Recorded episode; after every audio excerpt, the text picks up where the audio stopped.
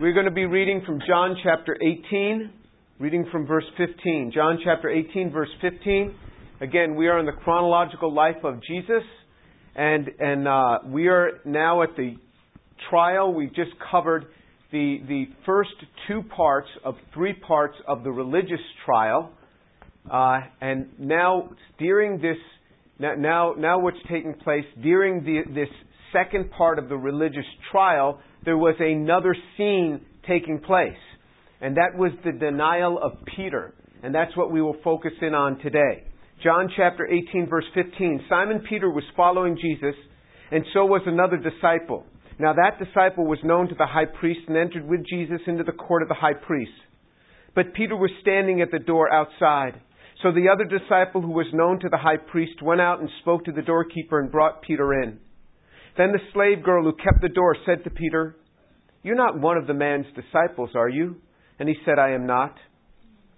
Now the slave and the officers were standing there, having made a charcoal fire, for it was cold, and they were warming themselves. And Peter was also with them, standing and warming himself. Now Simon Peter was standing and warming himself. This is now, I've skipped down to verse 25. Verse 25. Now Simon Peter was standing and warming himself.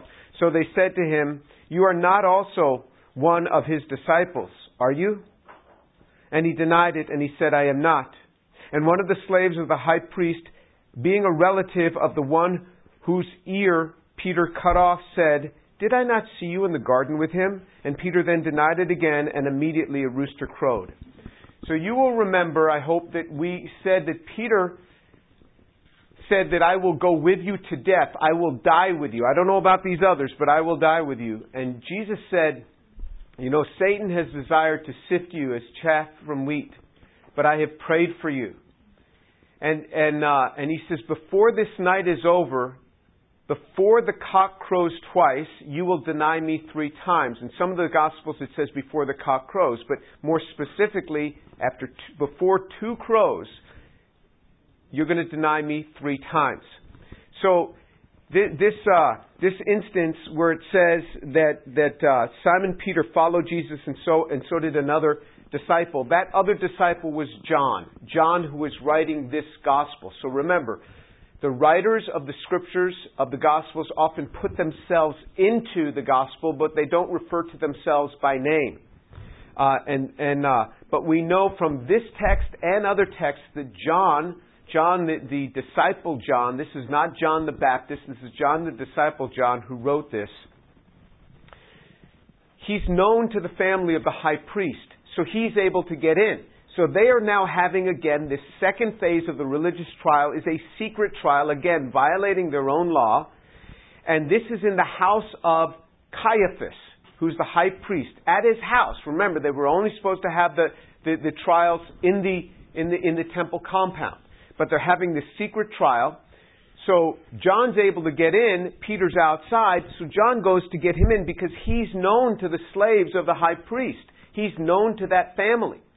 So he goes to get, in, get him in, not knowing that this was providing the avenue for which, uh, um, for which Peter's denial would take place.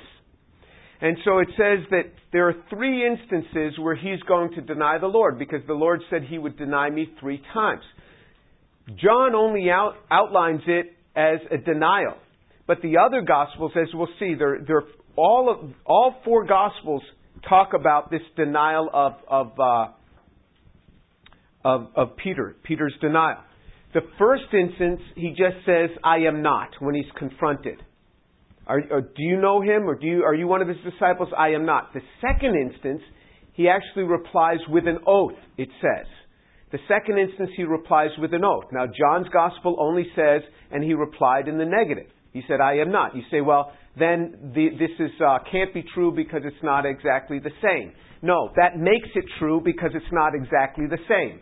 If every observer reports it exactly the same way, there is collusion. That is not the way things are reported. Things are reported, in essence, they are exactly the same. He three times said, I am not.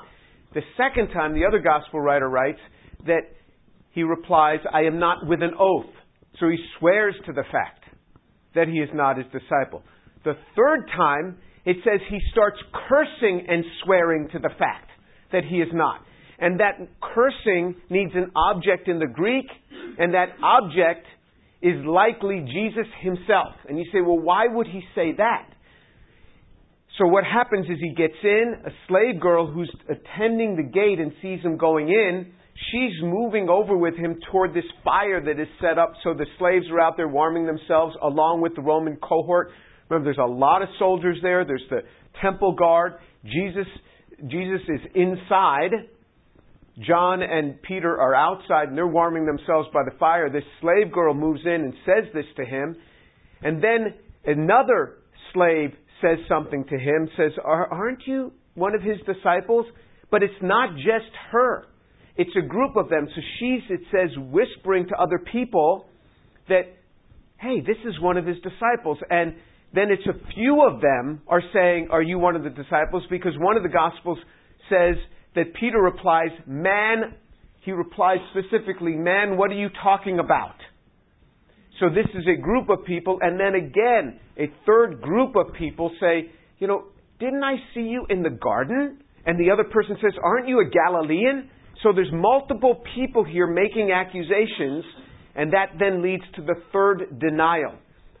You look at it in that context, all of the four Gospels make entirely good sense. The easiest thing to do and the most elementary thing that is done is to read a gospel, then read another gospel and say, oh, there's controversy here, can't be right. That just shows that you're really a novice at this. Historians never look at it in that way. They look at it in essence is are all of these right and is there a way that there could have been a functioning and dealing so that all of them are right? And going by what I just told you, all of them are right. And so, in fact, remember, it says that Peter had cut off the ear of the, the high priest's slave. And it names him by name, and it was only John's gospel that named him by name because John was familiar with the high priest's slaves. He was familiar with his family. And this is one of the other slaves of the high priest that was obviously there. He says, Didn't I see you in the garden with him? And so he goes ahead and he, he, uh, he, he, he continues on with that discourse. So look now in uh, uh, Luke chapter 22. We're going to read another one of the Gospels and what it says. Luke chapter 22, verse 54. Luke 22, 54. Having arrested him, they led him away and brought him to the house of the high priest. But Peter was following at a distance, and after they had kindled the fire in the middle of the courtyard and had sat down there, Peter was sitting among them.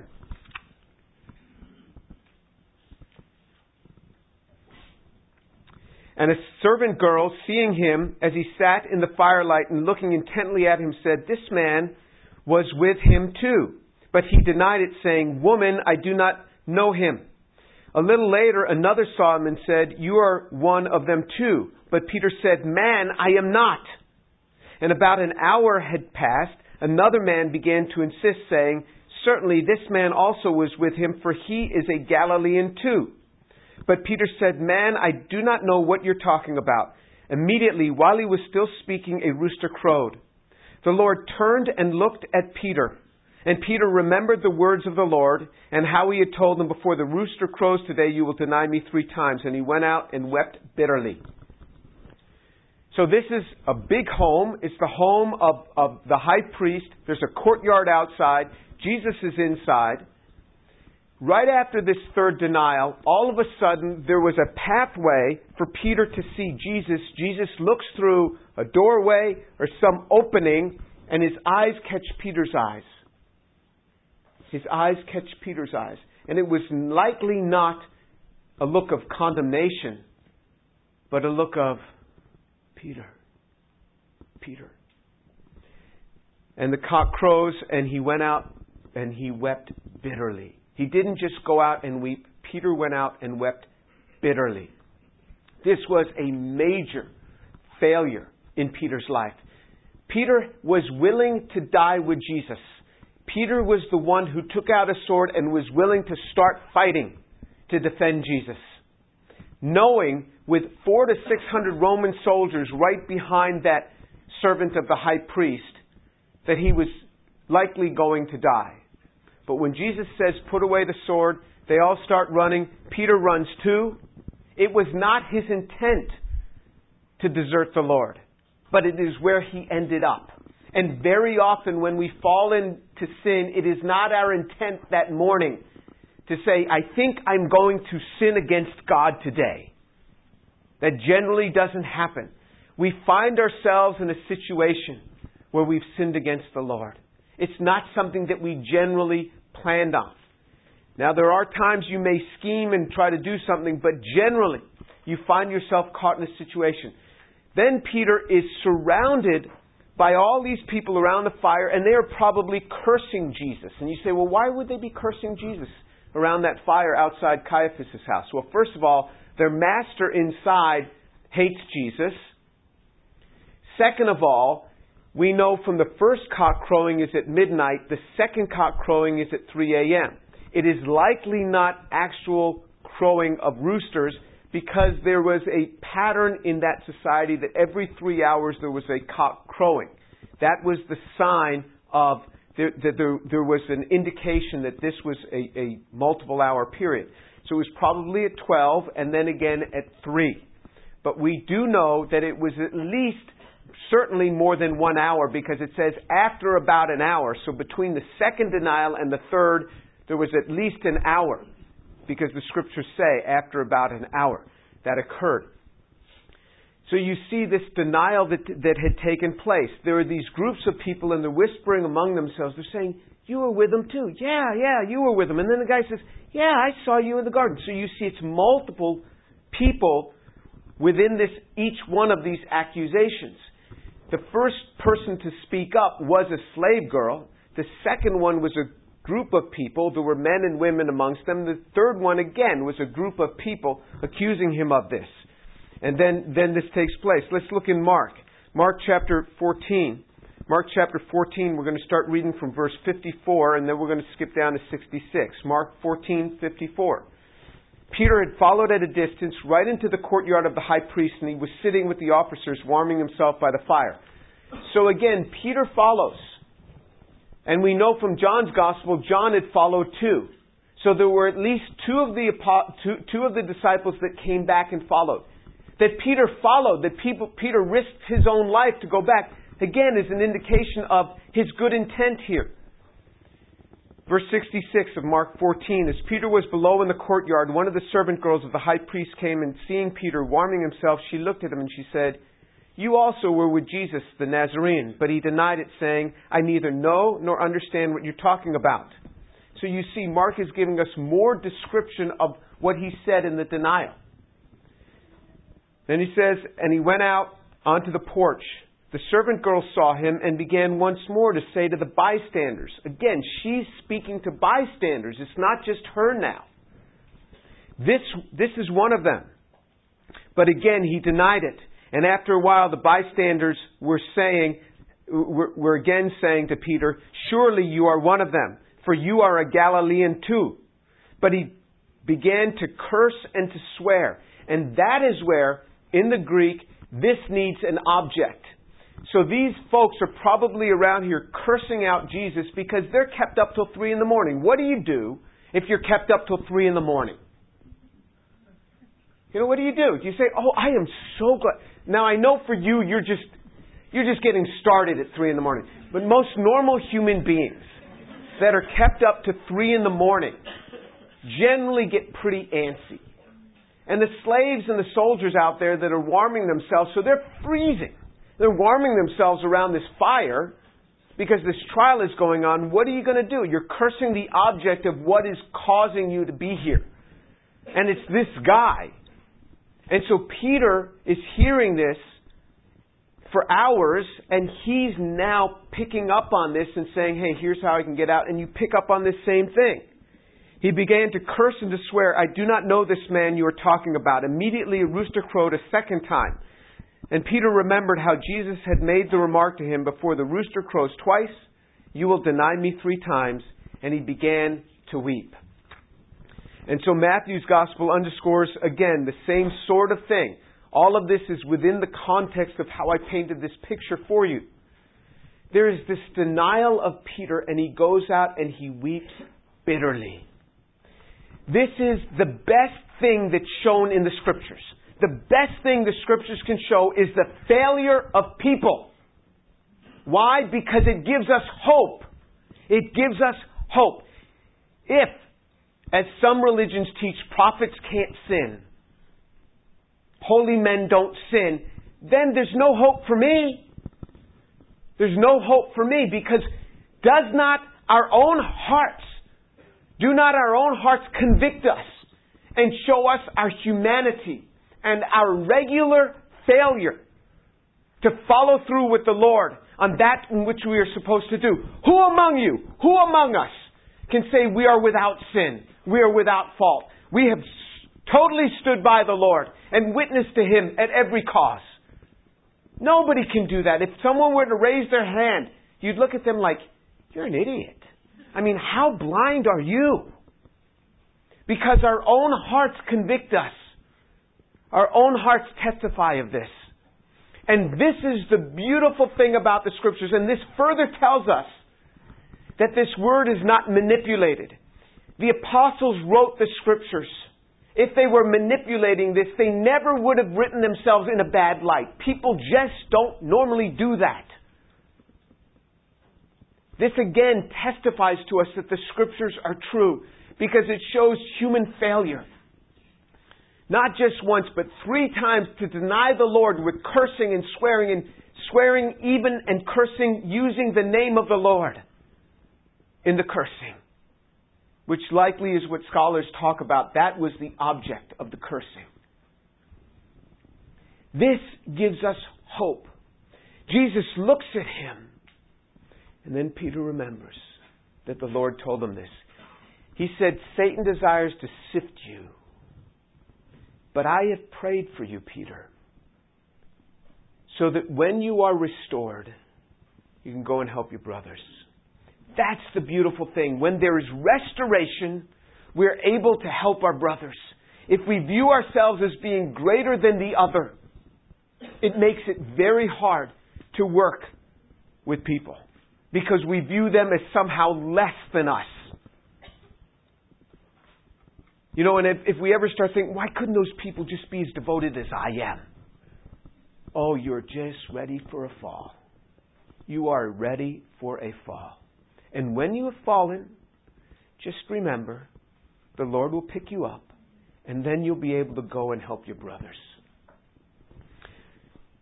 If a man thinks he stands, let him take heed lest he fall, the scripture says.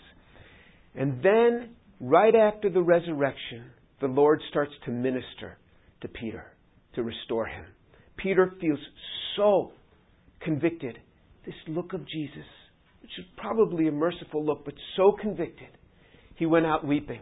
It says in Mark chapter 16, verse 7, that the angels, after the resurrection, it says, But go tell his disciples and Peter, he's going ahead of you to Galilee. There you will see him just as he told you. Go and tell his disciples and Peter. Because Peter probably thought, I'm not even his disciple anymore. I mean, I've been disbarred, I've been unqualified here. I mean, I can't even be his disciple. I denied him three times at his very trial. I denied him. The angel says, Go tell his disciples, and specifically Peter. This is what the Lord does. We fall and he picks us up. We see our own humanity. He says, Perfect. Now you're ready. Get up. Let's move on. When we see our own weakness, then we are ready. And you think specifically of Peter. When you think of Peter, Peter was such an amazing man, such an amazing apostle. How could he have functioned had he not experienced this very fall? So in, in Acts chapter 3, verse 6 and 7, it says that Peter was so anointed that if he would walk and his shadow would just hit a sick person, the sick person was healed. They used to line up sick people on the proper side of the road so the sun was just right so that when Peter would walk by, his shadow might fall on them and they would be healed. Now, what human being could have such an anointing and not start feeling proud? I mean, what human being? I mean, we, one little thing happens with us And all of a sudden, like, huh, I'm really something. that really happens with us. One little thing. You know, we pray, they get healed, and people are like, wow, you prayed for that person, they got healed. Well, what do you expect? I mean, it's just a matter of faith, you know? I mean, Peter just walks by, and the shadow hits them, and they're healed. In John chapter 4, verse 22, Peter looks at a man who's been lame. He's over 40 years old. He's been lame from the time of birth. Lame all his life. So his leg muscles have never been used. He's over 40 years old. Peter looks at him. The guy is begging, and Peter and, and John say, Gold and silver have we none, but in the name of Jesus Christ, get up. And he grabs him by the arm and pulls him up. And the guy starts dancing. Dancing. Who could do such a thing and not feel proud? Except a man that has gone through this type of denial. Don't you see that failures prepare us to be used of the Lord? The, the ultimate failure would be to not walk with the Lord again, which is what many people do. They say, I am just too much of a sinner. I blew it too badly. I just can't walk with the Lord. That then is where the enemy has won. Now you are ready to be used of the Lord. It is the failure that lets us see our own humanity and allows us to walk with the Lord. In Acts chapter 5, Peter says to a man named Ananias, Is this the full price you got for your land? And Ananias lies to him. And Peter said, How could you lie to the Holy Spirit like that? Boom! Ananias dies right in front of him. Just like that. Then it says, and the young men carried him out and buried him.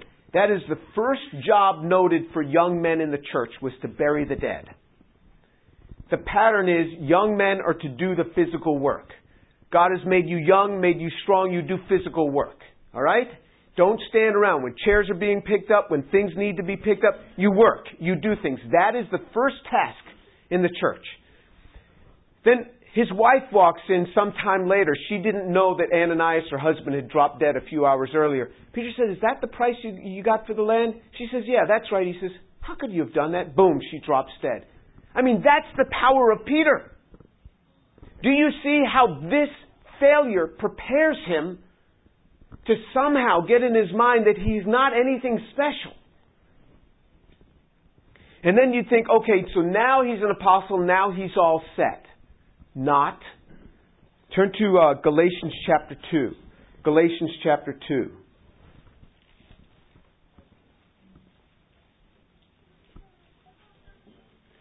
And in Galatians chapter 2, there's, a, there's an instance, starting reading from verse 11, where Peter, Peter has two names, Peter and Cephas. Jesus has used both. The scriptures use both. So Peter, or Cephas, is visiting the Antioch church. That is the church where Paul started. That is Paul's church. That is where church, the, the place where Paul and Barnabas started out. That is the church that first sent out Paul to the mission field. That church was composed of a lot of Gentiles, meaning people who are not Jews. There are Jews, there are Greeks, meaning Gentiles, and then there is the church. Once we are in the church, we are all one. Jews, Gentiles, doesn't matter. We are all one and we are all treated the same. Once we are in the church, outside the church, God deals with two people groups, the Jews and the Gentiles. There's a third people group and that's the church. Whoever receives the Lord, we are all one in Christ. And He deals with us as a block of people, all the same. And Peter is visiting this church and it says that Peter, at first, he was having a grand time with these Gentiles in this church. And he'd sit with them and eat with them.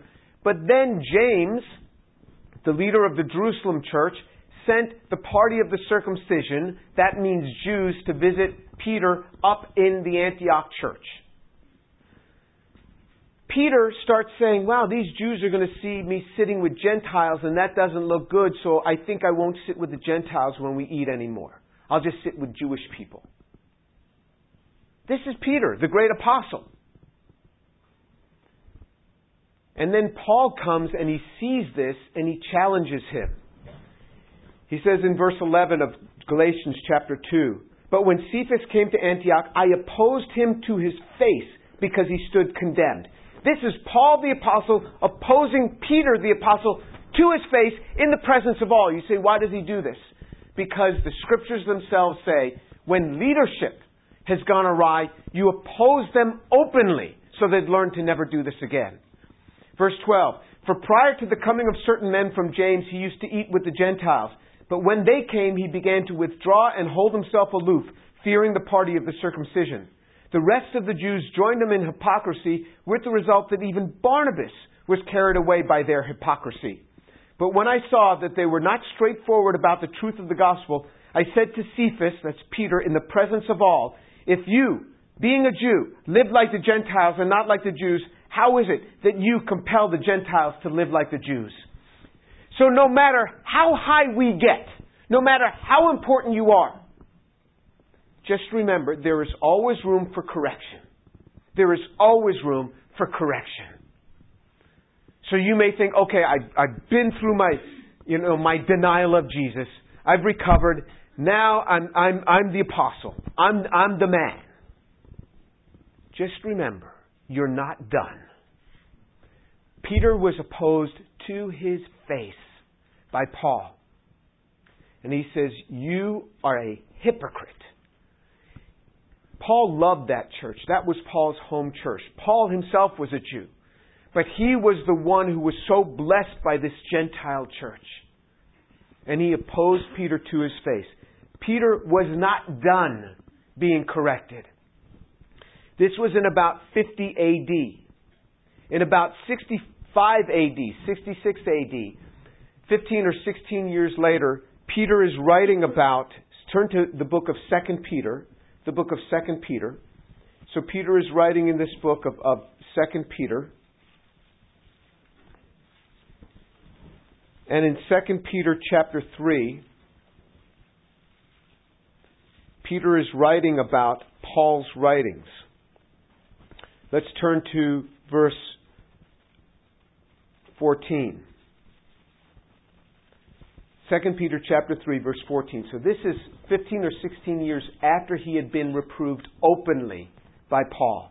He says 2 Peter chapter 3 verse 14. Therefore beloved, since you look for these things, be diligent to be found by him in peace, spotless and blameless, and regard the patience of the Lord as salvation, just as also our beloved brother Paul, according to the wisdom given to him, wrote to you. As also in all his letters, speaking in them of these things, in which some things are hard to understand, which the untaught and unstable distort, as they do also the rest of the scriptures to their own destruction. So what does he say? He first of all he he calls Paul a beloved brother, and he says, "I want you to obey all of his letters," meaning that this is what ultimately became our New Testament, and he equates them with the scriptures. Peter himself elevates the writings of Paul to the level of the scriptures. Do you think he held resentment toward Paul for public correction? I mean, here was a man who understood what it is to walk in humility. Even being so great an apostle, he is able to receive correction and to speak of Paul as a beloved brother and to say of him, his writings, his letters, are equivalent to the scriptures, to the Tanakh, to the Old Testament itself in our authority. So you see what I mean. You see what he is able to do. That when we go through a failure, this is what prepares us for walking with the Lord all the closer. You will find times in your life where you will end up doing things and you say, How could I have done that? How could I have said that? How could I have said this to the person that I love so much? How could I have done this to my children? How could I have done this to my parents? How could I have done such a thing? You know, I knew, I, I know, I know fundamentally it was wrong to have taken that money. It was wrong to have changed those numbers. I know it. Why did I do it?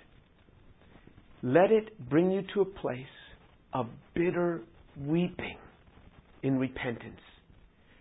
Learn how to receive the forgiveness of God and move on.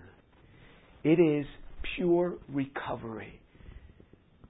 What we walk with in the Lord is we constantly walking in a state of recovery.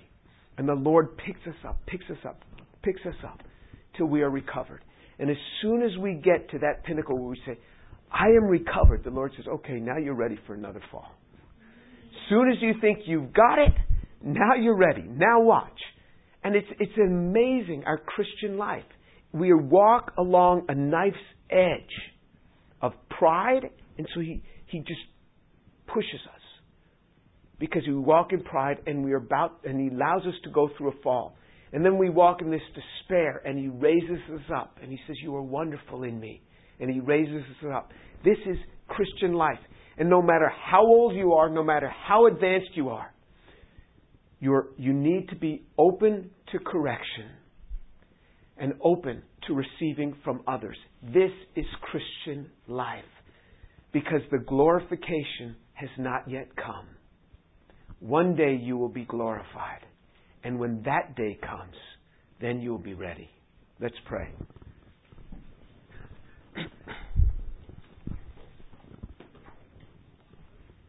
Abba, Father, thank you so much for your word, for the truth of your word.